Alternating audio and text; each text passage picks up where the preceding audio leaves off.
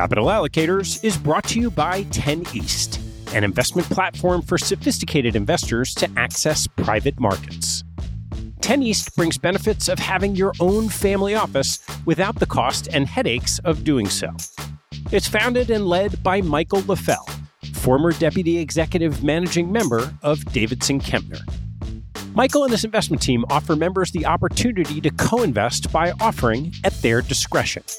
Michael and his team source, diligence, and commit material personal capital to each investment.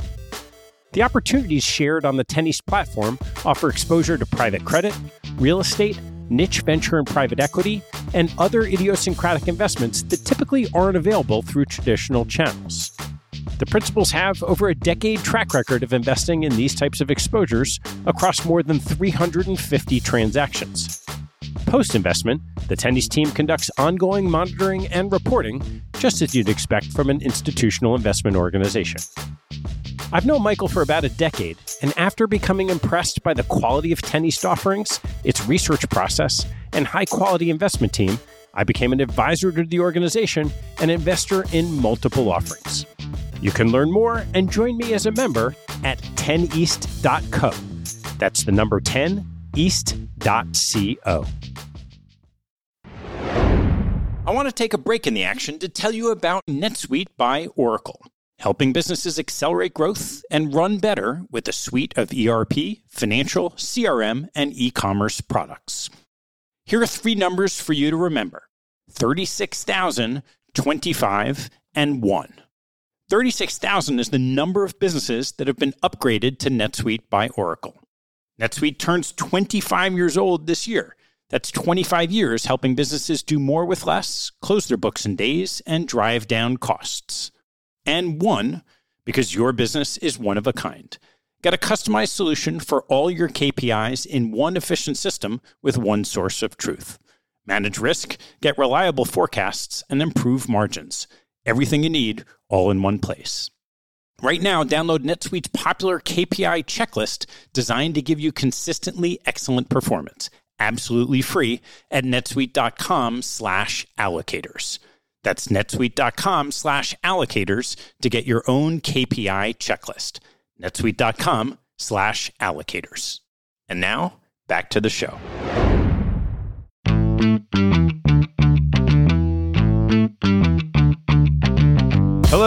I'm Ted Seides, and this is Capital Allocators. This show is an open exploration of the people and process behind capital allocation.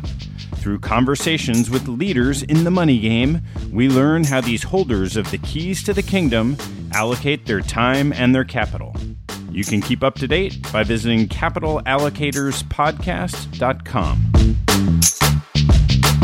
My guests on today's show are Luke Ellis and Mario Therrien, longtime veterans of the hedge fund industry who hold the chairman and deputy chairman seats of the SBAI, or Standards Board of Alternative Investments. The SBAI is an industry consortium that brings together managers and investors to set best practices for the alternative investment industry. In their day jobs, Luke is the CEO of Man Group, the largest publicly traded hedge fund company with $120 billion in assets. And Mario is the head of investment funds and external management at Canadian pension fund CDPQ, where he oversees $45 billion of funds managed externally. Our conversation focuses on the activities of the SBAI, including its purpose, origin, members, and evolution. We cover how members of an industry driven by different interests came to agree on anything and what has transpired since its founding after the financial crisis. We then turn to the state of the hedge fund industry and discuss its structure, fees, and future. Please enjoy my conversation with Luke Ellis and Mario Therrien. Mario, Luke, thanks for joining me. It's a real pleasure. It's a real pleasure, Ted. It's good to speak with you again. Mario, I know we've done one in the past and had some of your background. And so I'm going to have Luke start out with his background. But before we do that, Mario, I know since you were on the show a few years ago, you've had a little bit of a change in your role. So why don't you just touch a little bit on how you're spending your time at CDP these days? What we've done essentially is, you know, as you remember, I was mainly responsible for external funds with in public markets, and we just started the strategic partnership effort This is all still going on. I think that what we've added now is we have reunited under one single roof all of the activities that we do with external managers at CDPQ. So we're covering the whole spectrum of liquidity. So from hedge funds to long only in both equity and fixed income markets to private markets to VC to private debt, everything that we do at CDPQ with our external funds which covers about $45 billion Canadian, which is about close to 15% of total assets of CDPQ. And that covers about uh, 130 different GPs around the world. So it's one group under one practice, external funds doing all of the pre investment and post investment work for the benefit of the internal managers at CDPQ.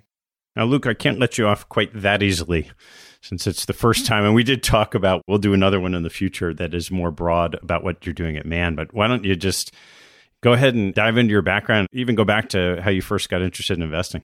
So I knew from a very early age that I wanted to work in finance, that I've always loved patterns and numbers, and finance fascinated me from an early age.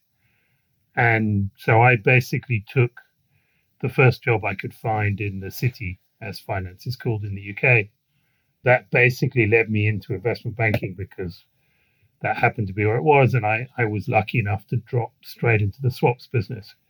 So I basically spent 10 years as a derivative person within banks, ended up running JP Morgan's equity derivative business for a number of years, but also running an equity prop trading business, which was basically a big hedge fund hidden within a trading business.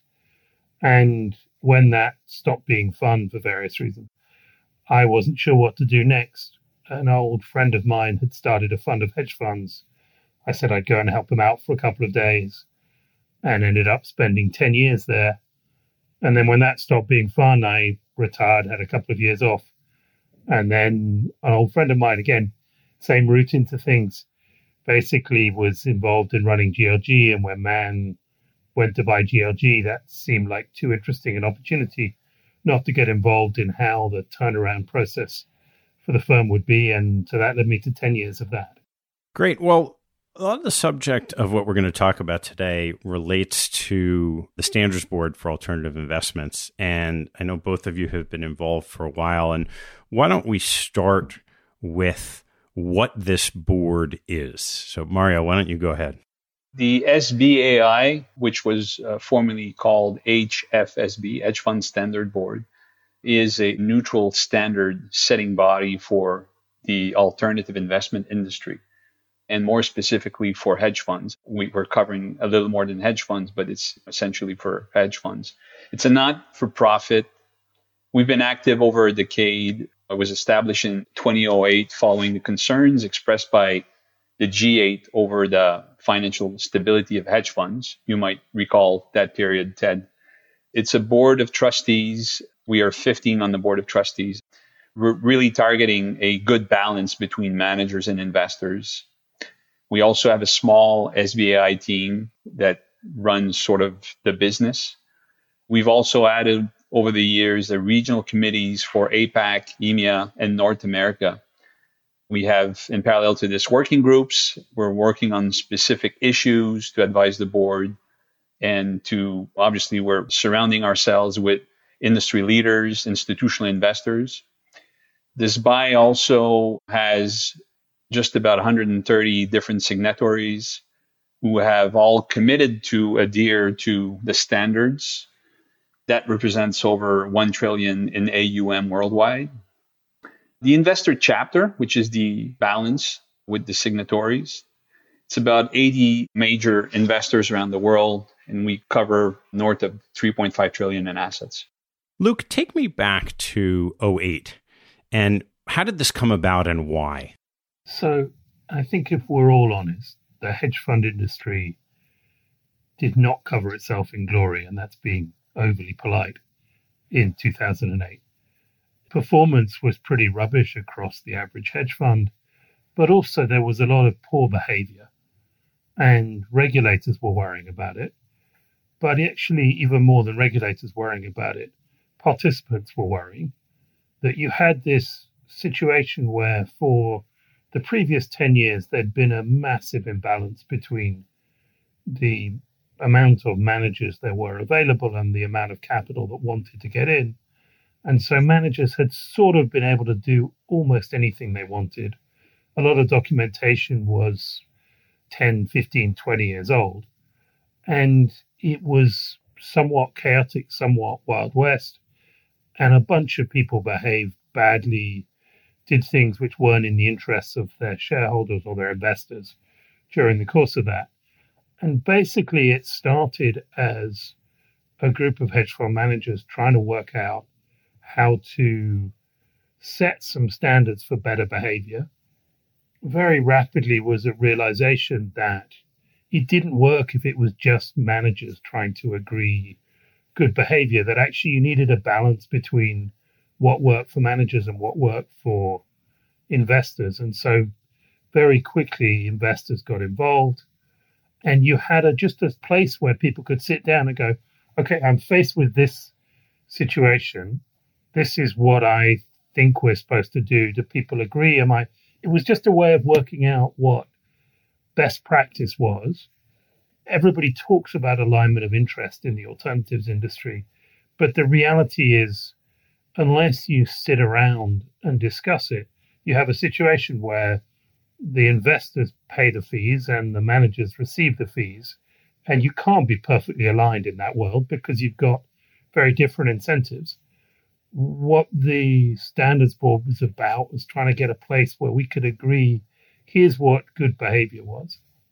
It started very much in Europe, and really that meant London, with a group of it was sort of sponsored in a way by the regulator in the UK but it was really it was a group of big managers who knew each other well enough through, if nothing else, the dining circuit in London, to be willing to sit down and you have to admit what you're good at, what your failings are, what you don't understand to each other, to your competitors and to your clients.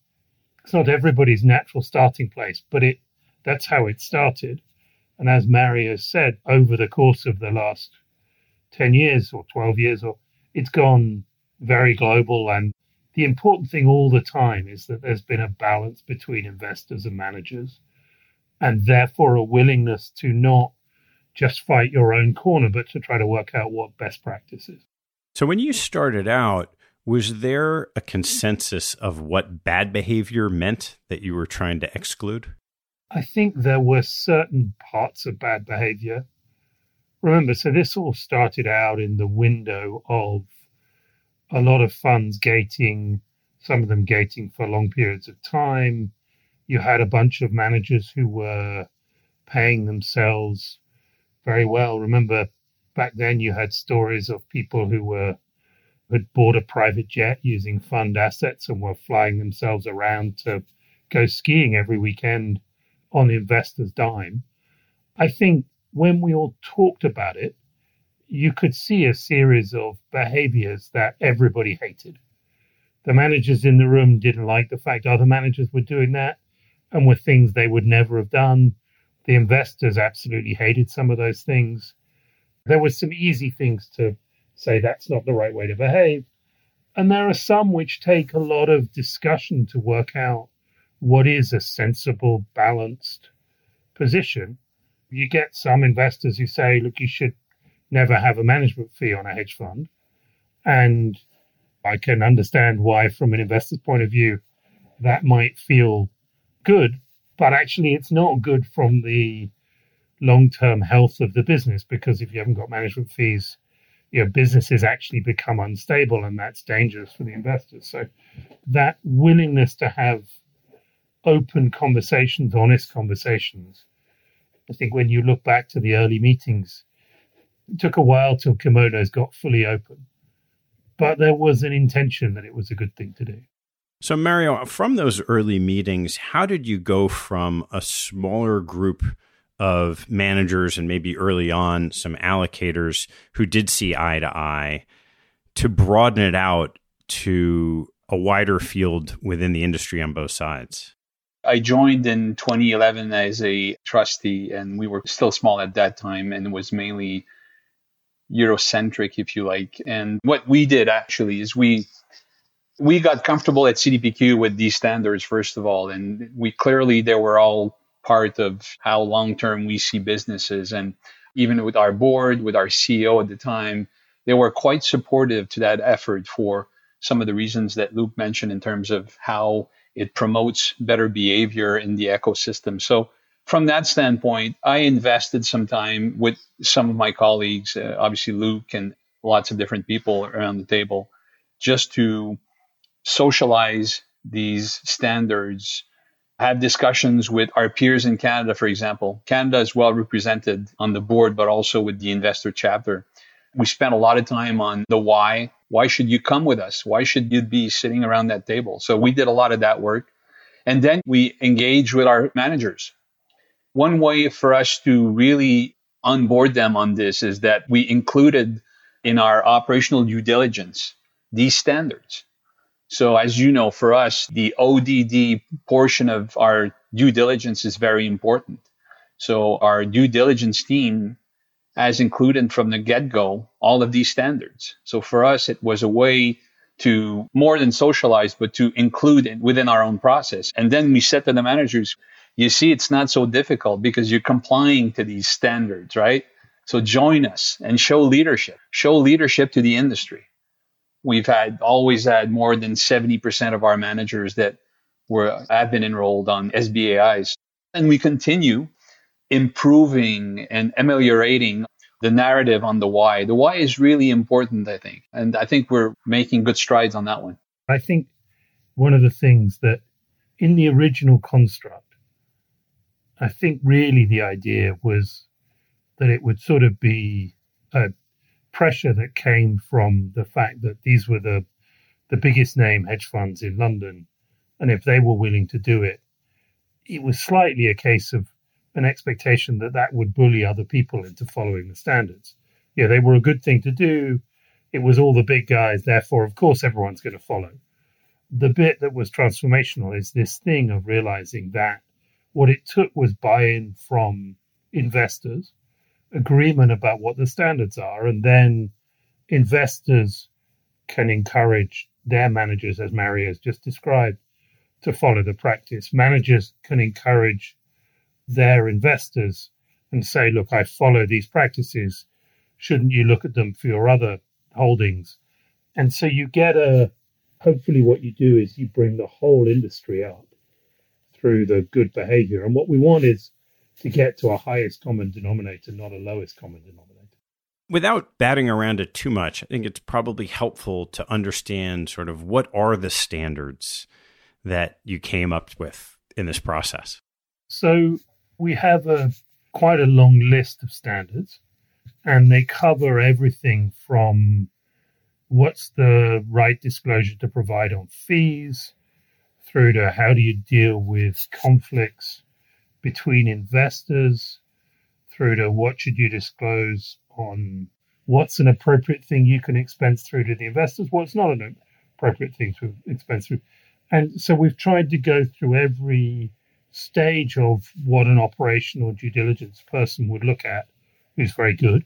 So somebody who's very diligent and go through as many of the different areas as possible and say, okay, is it appropriate that you're charging fees on the fund and you're also charging a fee for putting trades into the fund. Well, no. That's an easy standard to say no, you're getting paid to run the fund. You shouldn't double dip. But actually, let's define that standard. Let's define how it is. And if somebody isn't going to comply, they have to explain why they wouldn't comply. And the bar on all of the standards is high so that you've got to have a really good reason to explain. Otherwise, investors are going to look at you go, hang on, oh, why are you telling me it's okay that you're getting paid twice on this piece of business I'm doing with you? Of course it's not. And that type of thing. So we try to get into all of the different areas of documentation, operational process. Fees are a big one because alignment of interest is this holy grail that we're all looking for. Ultimately, Ted, when you look at what Luke has just mentioned. I think that when you look at the core values, transparency, valuation, integrity, good governance, I mean, if you put all of these standards together around these values, this mindset, It brings a better alignment of values. I mean, this is one of our trustees, Bruce Cundick, who's been very vocal about this the alignment of values. We're talking a lot about alignment of interest, but these standards put together bring a lot of that. Where did you find resistance once the group of people involved had agreed to standards in the community of people that were less willing to sign on? One is about we shouldn't say that all of the standards are easy to agree with the people who are signed on. Each set of standards applied to a particular area takes a lot of work and it's basically volunteer work. So all the managers and the investors, or a group of the managers and investors who are interested in the problem, volunteer people to sit on a working group, and they have some pretty sort of stand up shouting matches about to get to the right standard. Because now people mostly come because we've set standards on so much, people come at it and they're in a pretty similar place. But 12 years ago, people were all over the place in terms of what's appropriate. Is it appropriate that you have a fund where your investors go in and you have a fund alongside it, which is your own money, which is not pari passu and isn't disclosed to investors? Today, I think people would have a clear understanding of what's right or wrong. I've got to tell you, you know, and there's a pretty famous example about it. You go back half a dozen years ago, and that was not something people agreed. There were managers who had a very strong view that was okay, and they could put the trades they wanted to into what they considered their own account. And there was a strong view from other people that part of the point of alignment of interest was the manager and the investors should be getting the same answer. And if it wasn't the same answer, there should be an explanation of why. How do you measure the impact of the standards over the years? When I look at the comments, especially for the smaller managers, the standards have been structuring a lot of what they do on the operational side. And we've had a lot of good comments from these smaller managers. They would write to me and say, Your ODD team did great work. There's a lot of things that we were not covering. But these are a lot of things that we were not covering usually are standards and things like that. So we've had some very good comment on that side. As you know, like the startup managers, they're not usually up to par with the operational part of their business. And I think that this has provided them with a very good framework to address ODD, especially as it pertains to what institutional investors are looking for. So I, I would say from my part, this is what I've seen. The larger managers, sometimes you would be surprised by the quality or the standard of their operations. but I think also we're starting to see from their point of view as well that from the ODD part of what we do, it helps them quite a bit in terms of aligning each other in terms of what we're looking for. I think the other way of describing it, so and as Mario said, you know, it's a trillion dollars of AUM on the manager side. And when you look down the, I mean, that's at least in theory a third of the assets of the hedge fund industry. I must say, when you look down the list of people who are signatories, it's very hard to see how you add up two thirds that's not a signatory. But, but I think importantly, you go back to 2008 and 2009, and for even 2010, 2011, you could not pick up the Financial Times or the Wall Street Journal without seeing some story about a hedge fund behaving badly. And that was a pretty horrible thing. And one of the reasons I got out of the investment banking industry was because just became an embarrassing industry to be in. You know, asset management's supposed to be doing something good for our clients. And there you were every day. There was a bad story about the industry. You know, roll on 10 years and the last six months has been a real test, you know, trial by fire of the industry. And I'm touch wood, it has been conspicuous how few stories there have been about hedge funds doing the wrong thing through this period. And there have been some funds have had bad performance. There's some good performance. There are some funds shutting down, but you don't read every day the story of fund gating you don't see the story of suspending this. Somebody was taking a fee here nobody knew about. All of those sorts of things. The goal was just to improve the industry's behavior overall. Maybe a way of describing it was let's get off the front page of the newspaper for anything other than delivering value to our clients. And actually, when you look at know, newspapers, love to write a bad story about a hedge fund. They absolutely love it. It's got that sort of, you know, knocking down the statue of the hero. There's people with money. Is it? So they love to write a bad story. And actually, you look at the number of bad stories they've been able to write, and they're dropped down exponentially. And I do believe that's because Standards Board has played a real, a real part in driving that. Now that you've gone through this test period and fortunately haven't seen those types of articles, where do you go from here with the Standards Board?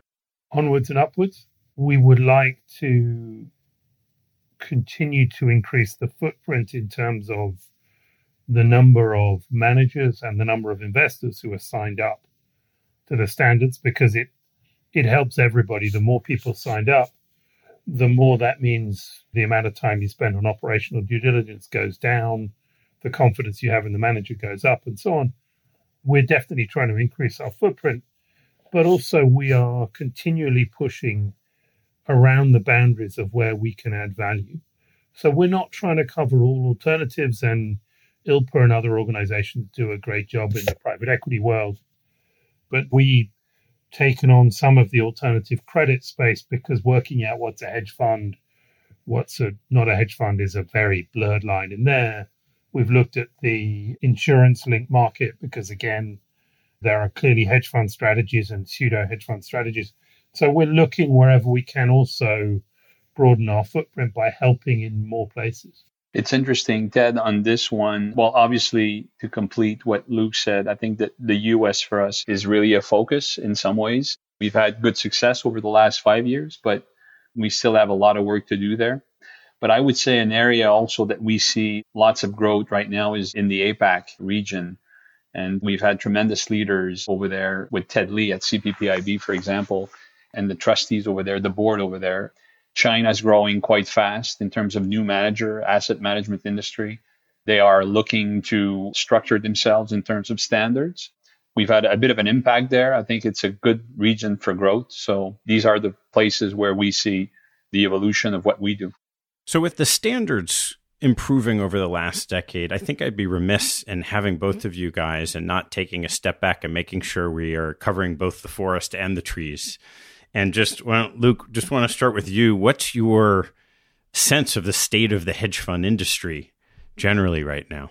I feel pretty good about the state of the industry. The sort of hyper growth phase of the industry is clearly past. And the industry went from being very small and very cottage to being quite big quite quickly. And with that came a whole load of growing pains and this was all about solving a lot of those growing pains. Fundamentally, the AUM of the industry has been going somewhere sideways, but that's okay. We run a significant amount of risk for our clients, and I don't think growth at an overall industry should be the goal. I think what you're seeing is a concentration of AUM and firepower and talent within the industry. You might say I would say that given I'm one of the larger players, but it's a reality. I think hedge funds, whether you are discretionary or you're quant, technology plays an incredibly important part in collecting and processing all the information you need to be successful. And in any technology empowered industry, you see a concentration of power because of the ability to invest and spend the big dollars it takes to keep ahead. The days of talking about 10,000 hedge funds are over.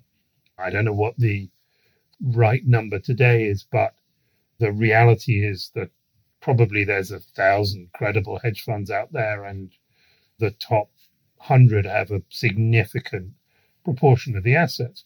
But that's okay because what's really it's all about is can we deliver a valuable service to our clients to the investors, to the savers of the world. And I think having gone through the period where it was all about the managers and it was was frankly too many people it was about how rich could they get as a manager today it is about can we deliver value to the clients and a fair share of that value going to the clients in most cases. And and I think that is delivering value in a portfolio where if you're an investor today it's hard to build a portfolio because you basically got a choice between equity beta and cash. And that's about it. And so actually something which is designed to be orthogonal to those two factors is a really valuable thing for portfolios. Mario, from your perspective, as you're still deploying a lot of money into hedge funds, how do you think about the reality of concentration in the players? Our view has changed a bit on this. At some point in our program, we were kind of looking at the smaller managers like more niche and trying to really extract and exploit interesting alphas. I think that from what Luke has mentioned, the reality has changed a bit on that side. Not to say that small is not beautiful. I think that one has to be mindful that size ultimately is the, the enemy of performance. So we're kind of paying a lot of attention to this. One comment I wanted to bring we're in 2020, and I can't believe I'm still saying this, but my hope is that at some point the industry understand that hedge funds are not at the wild fringe of finance, but they're rather the yang of markets. They're typically investors that do not follow the pack. They bring a variant perception. And this to me brings a stabilizing effect. And this is how we're using hedge funds. Hedge funds for us, how they sit in our bigger portfolio is, is really something that's complementary, something that, of course, gives us a good risk adjusted return, but also will help us in some ways better manage other areas of CDPQ. It could be risk system usage of AI data, global macro. Trend following, for example, is a strategy that we've used over the years. So I think that for us, that's really important. I've been very active on bringing more of an alignment of interest over the years. I think that the performance fee is the right structure, but we need to be careful of the management fee over the years, as it is an incentive, obviously, to amass assets. The problem we've had in the last 15 years really is the whole rate structure fell, which brought sort of the 220 not no longer the right fee structure. So we're very mindful of that. Our board is always reminding us every time we bring a new manager to our committee. So th- this is something that is top of mind for us, the fees, especially in a more difficult environment to invest. Luke, where have you seen this pressure on fees playing out in the business? So I have a slightly quirky view on the thing on fees because I'm not sure that it's really a pressure on fees. I think the proportion of alpha that clients are happy to leave with a manager has not really changed over years. You know, you can debate, and maybe it's something to do with the quality of the returns, some number between 25 and 30 percent of alpha that clients are pretty happy to leave with a manager and to feel they're getting a fair proportion. And I think to me, it's really important. Remembering the only people who take risk in all of this process are the end clients. It's really important they get more than 50% of the value add. What's changed over the years is two things. One, pre 2008, and maybe you have to go back a little bit further, but back Mario and I first met over a reference I gave him on a hedge fund, which I happen to know today is the 20th anniversary of that hedge fund starting. So it's been almost exactly 20 years Mario and I have known each other. Back then, funds used to run typically at 10 to 15 vol, but it wasn't that hard to have a net Sharpe of one if you've got a 10 to 15 vol and a net Sharpe of one, and you charge two and 20, actually that works out that maybe the manager's getting a 30% and the client's getting 70%, and that's fine. What happened was that the vol generally went down, and you know a lot of hedge funds stated that they were trying to do a six or eight vol and then ran a three or four vol. And the Sharpes generally went down because the world gets more and more competitive every day. And so the unit of fees per unit of risk and per unit of value add that clients were paying went up a lot. And that was frankly not right. The clients were getting a, a bad deal in there. And the last 10 years has been about a process of reorienting that. Today, clients are generally much more sophisticated, and we have clients invested in strategies with everything from a, I think the lowest is about a 2 vol and the highest is about 45 vol. And they pay very different fees between those different things. But that's all right because we just agree here's the unit per unit of risk fee. You tell us whether you want us to suck up a lot of cash and run at a low vol or you want to minimize the cash in this strategy and we'll strip it out and the fees adjust proportionally. So the pressure on managers is can you deliver alpha? And if you can't deliver alpha, you shouldn't be in the business and clients shouldn't even pay zero fees, right? Because if you've got no alpha, you're not worth anything to them. They can get the beta for nothing.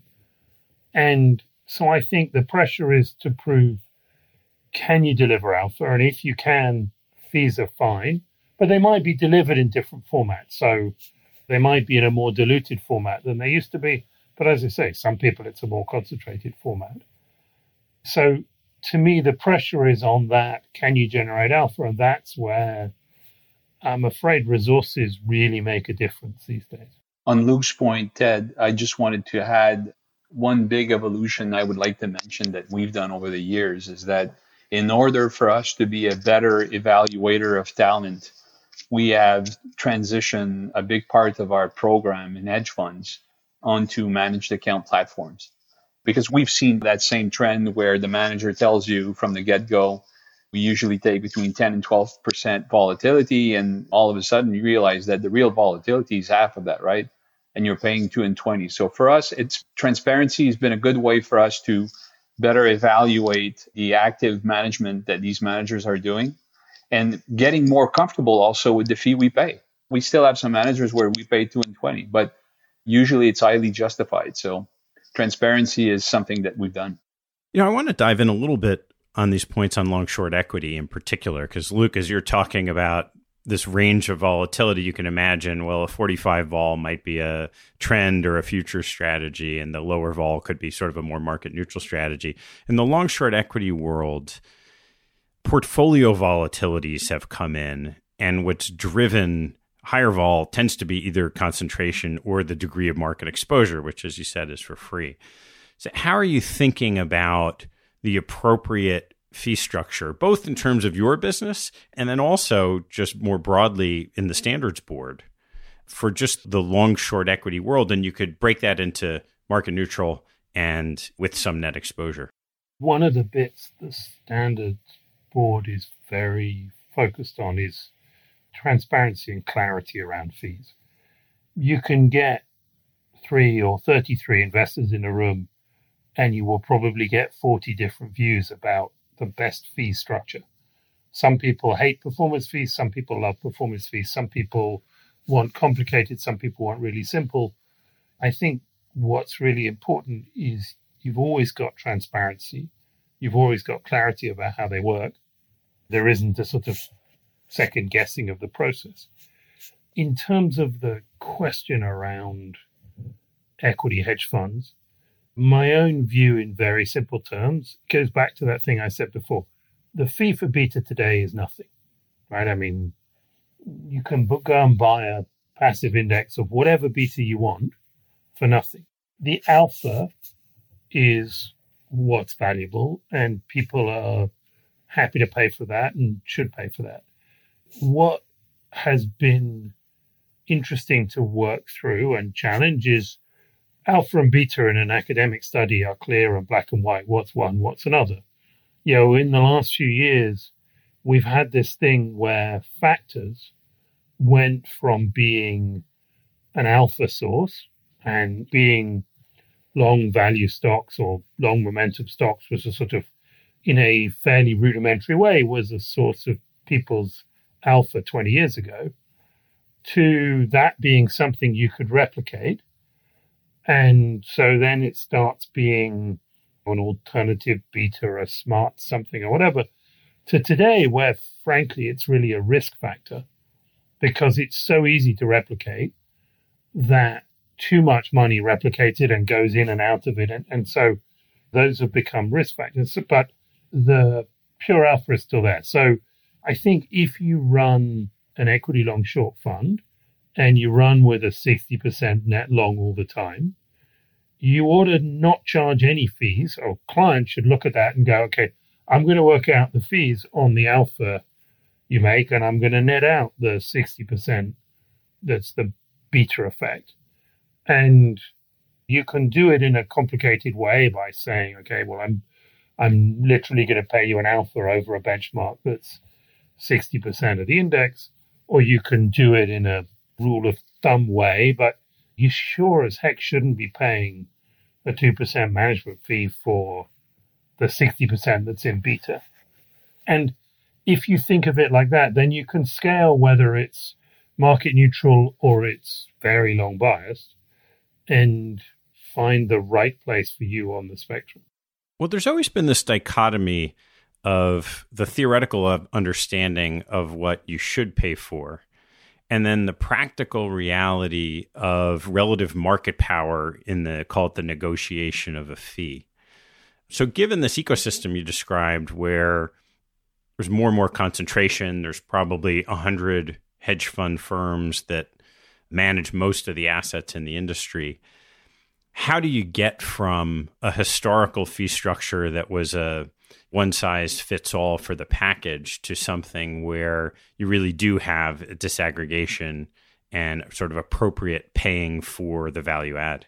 From our standpoint, one of the variation that we brought, which is in parallel to what Luke said, was the fee structure, which is X or Y. So we pay 1.5 or 15%, depending, instead of 1.5 and 15%, which actually helps us capture the portion of the alpha that's closest to 70% if we're in a low return type environment. So it's been very difficult on that side. I mean, the thing is, I still realize that there are still not a lot of investors that are voicing that portion of negotiation or trying to align.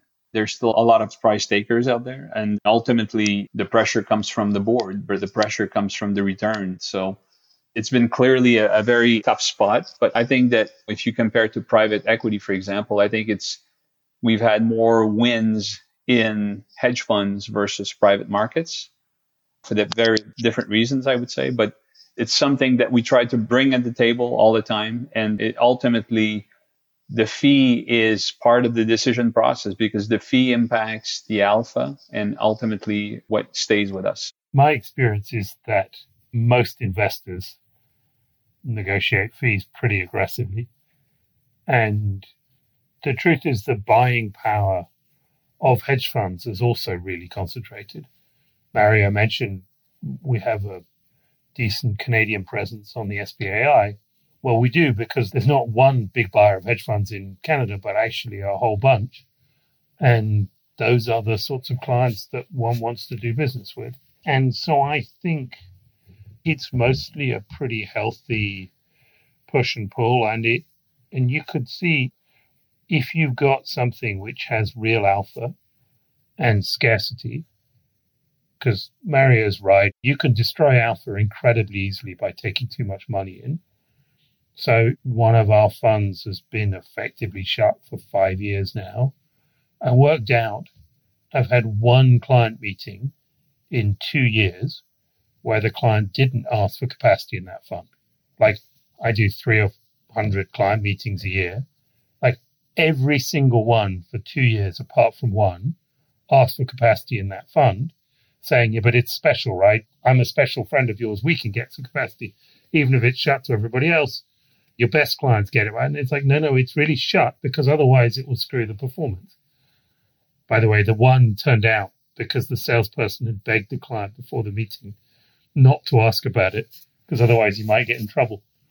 So if you've got very high quality alpha and you protect it by being careful about capacity, it's perfectly reasonable that it is what goes at the best fee level.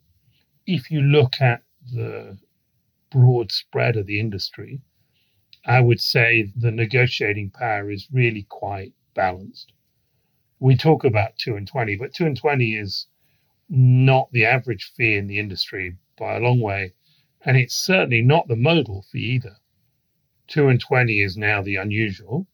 We've got some people with fantastic performance that are significantly higher than 2 and 20, and you've got a lot of managers that are significantly lower because they don't boast that performance, and that's pretty healthy, I think. So, if we circle back to the standards board and the health of the industry as a whole, when you start talking about differential negotiations with different clients and different bargaining power, how does the standards board think about what's best for the industry as it relates to that component of fees? So, the way I think about it is the standards board is there. We don't try and negotiate anybody's individual fees on something, but it is a place where there is a lot of discussion about best practice. Is that type of fee structure appropriate, not appropriate? Is that something clients are understanding the right way, not understanding, or managers are trying, you know, that's an area where the standards board can really be helpful. I would say when we get together, either as the board, which, as Mario mentioned, is a pretty impressive group of people, or in any of our, well, now virtual seminars, but previously seminars, you know, it's a chance to get a group of people in a room and and talk about it. And while you'll never get to, I think on this fund, you should be paying X, and somebody else thinks you should be paying Y. That's that's not the place for it. But clarity about how do we think about it? How do you think about whether it's appropriate to charge for beta or not? That is the sort of thing we can and do discuss quite openly. And how about the component of transparency of fees when they are different across the board? Well, that's the area where we've done most of the work. I think that what's important is, and we've alluded to that earlier, importance of really for managers to be transparent in terms of the fees that are charged. And so we've written a lot of things on that. We've done a lot of work and analysis on that. And we've established, I think, solid standards around what should be the good practice on that side. So I think it's one thing to discuss about the level of fees, but also I think what's most important is it's important to better disclose the fees that are charged you have to treat clients fairly. You don't have to treat them all equally because they're not equal. But you can't have somebody say, no one's ever got a management fee reduction while there's a client over here who's got a management fee reduction. That is unacceptable in our view. And you know, I think we have a, a strong view about that as a grouping, and everybody buys into that idea. The answer is if you buy 1 million of something or you buy 100 million of something, the price is going to be different, whatever the something is, right? And so you get variation in pricing, but what you want to be sure is that there's transparency. What you want to be sure is that somebody is not getting preferential liquidity in a way which penalizes someone else. You don't want someone paying for better liquidity that the other person doesn't know about. That's someone paying a higher fee, but in return they're getting to get out before anybody else in the fund knows about it. That's not acceptable, as an example. So I'm going to ask one more question before we go into some closing questions, and that is how do you go about spreading the word about the standards board? Find a guy with a really successful podcast and beg him to let us on. How about that? It's a good starter. And today I think we're doing this, but we run events around the year. In normal times, we've been quite engaged across all regions, from Canada to the US to Asia, Europe. We've been quite active. going to the regions, reuniting investors and managers, and bringing forums, panels, topics around the standards, and how does this play into each of the people's business. So we've done a lot of that. One of our very good weapons is the board of trustees. They each go into their own business in their own ecosystem network to to spread the good news on what we do. I think that's been very effective. All of them are very engaged, very passionate about what we do. They believe in what we do. So that's been so far a very good tool. Actually, my team has an objective in their yearly evaluation to socialize with their own network, with managers, with prospect managers. So they do that work and they've been doing it in a very good fashion. So every ways that we can use that network, and we have such a great network with the trustees, myself, Luke, our staff. It should not be so difficult if we really execute the right way. As you look out the next five, ten years, whatever it may be, what are the goals for the organization? Well, I think that one of them, we want to be recognized as the, the standard stat setter. I would say. I think that we've done a good job. I think that we've built and developed a, a very strong currency. We're not a lobby organization. I think our voice is getting to be more and more authoritative in the marketplace. And I think it's just to continue on that path. I think also, and this is one of the challenge that Luke and I have with this new term that we have is to really bring the organization into more of a solid footing, I would say. We've grown tremendously fast over the years. We have a very small team, so we need to be able to deliver this buy to the ecosystem. Well, you can't do that with such small capacity. So we're building in a very sequentially on that side so that we're covering all regions so we can nurture, cultivate all of these relationships that we have, continue doing all of the work with the iTouch investors, managers. I think now we have to work more on our process and how we deliver this buy. With there, you need to have that capacity. You need uh, arms and legs and brains to hit the road to engage with the ecosystem. All right, guys, let's turn to some closing questions. And Mario, fortunately, you haven't answered most of these, so we'll, we'll, just go back and forth on both. Luke, what is your favorite hobby or activity outside of work and family?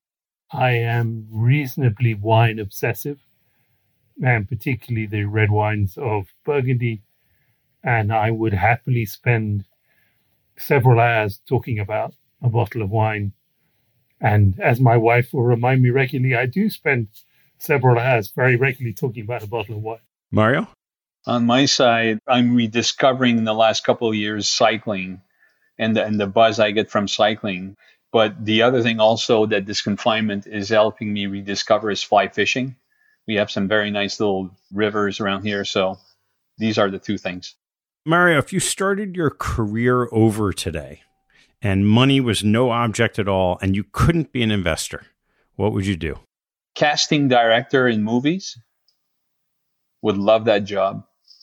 And the second one, which is not too far distant, is coaching a football team. So, would you be casting director in a football movie? What genre of movie? I would like to be in 1971 and being hired to do The Godfather Part 1 as a casting director.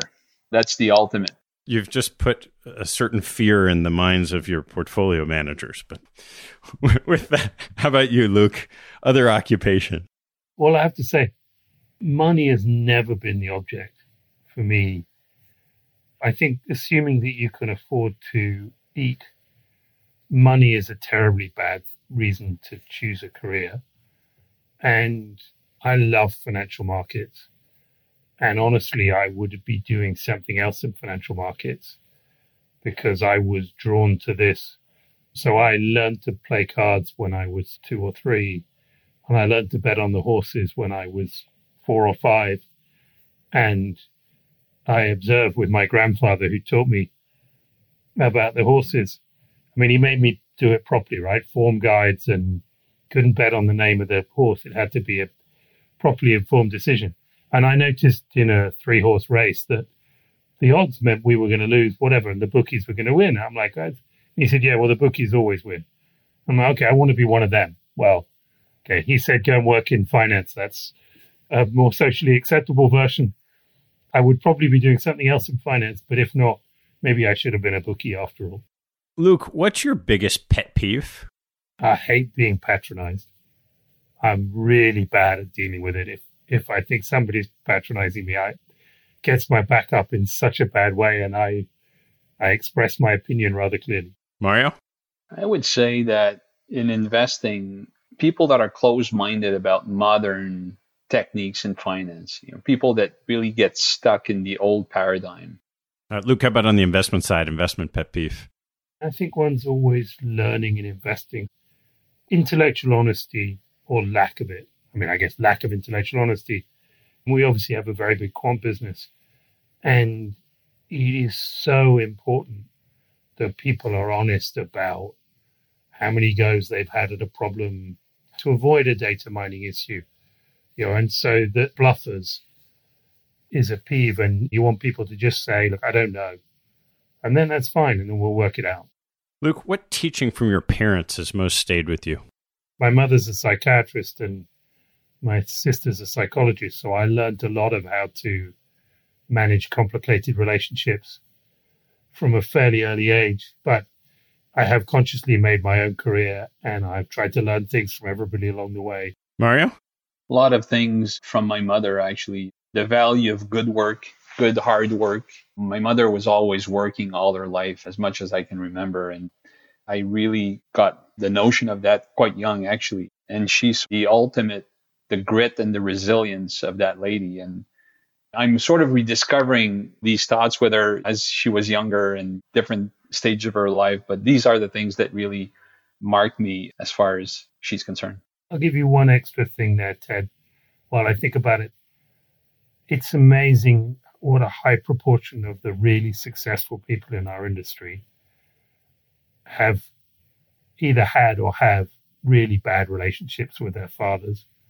And I'm always amazed how often it comes up in conversation. And if you didn't notice by omission, I would be firmly in that camp. And I definitely try to have a very good relationship with my kids. But somehow it does seem like being pissed off with your father seems to be quite a good way to leading to success in our industry. All right, last one, Luke. What life lesson have you learned that you wish you knew a lot earlier in your life? So I don't believe in regrets. I spend my life looking forward and I'm pretty lucky in terms of I've had a very good life. I've touched wood. The reason I'm here is because I've had a pretty successful career. I'm very happily married. I've got three lovely kids.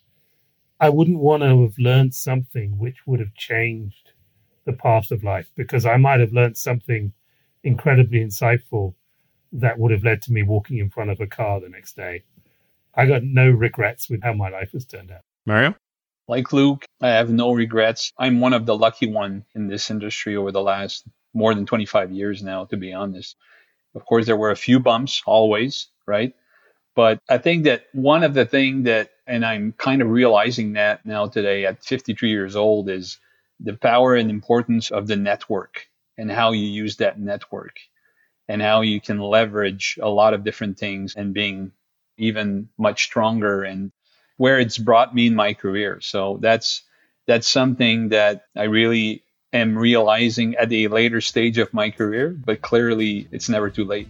Luke, Mario, thanks so much, guys. Been a real pleasure, Ted. Thank you. Thanks, Ted. Thanks for everything. Thanks for listening to this episode. I hope you found a nugget or two to take away and apply in your investing and your life. If you'd like what you heard, please tell a friend and maybe even write a review on iTunes. You'll help others discover the show, and I thank you for it.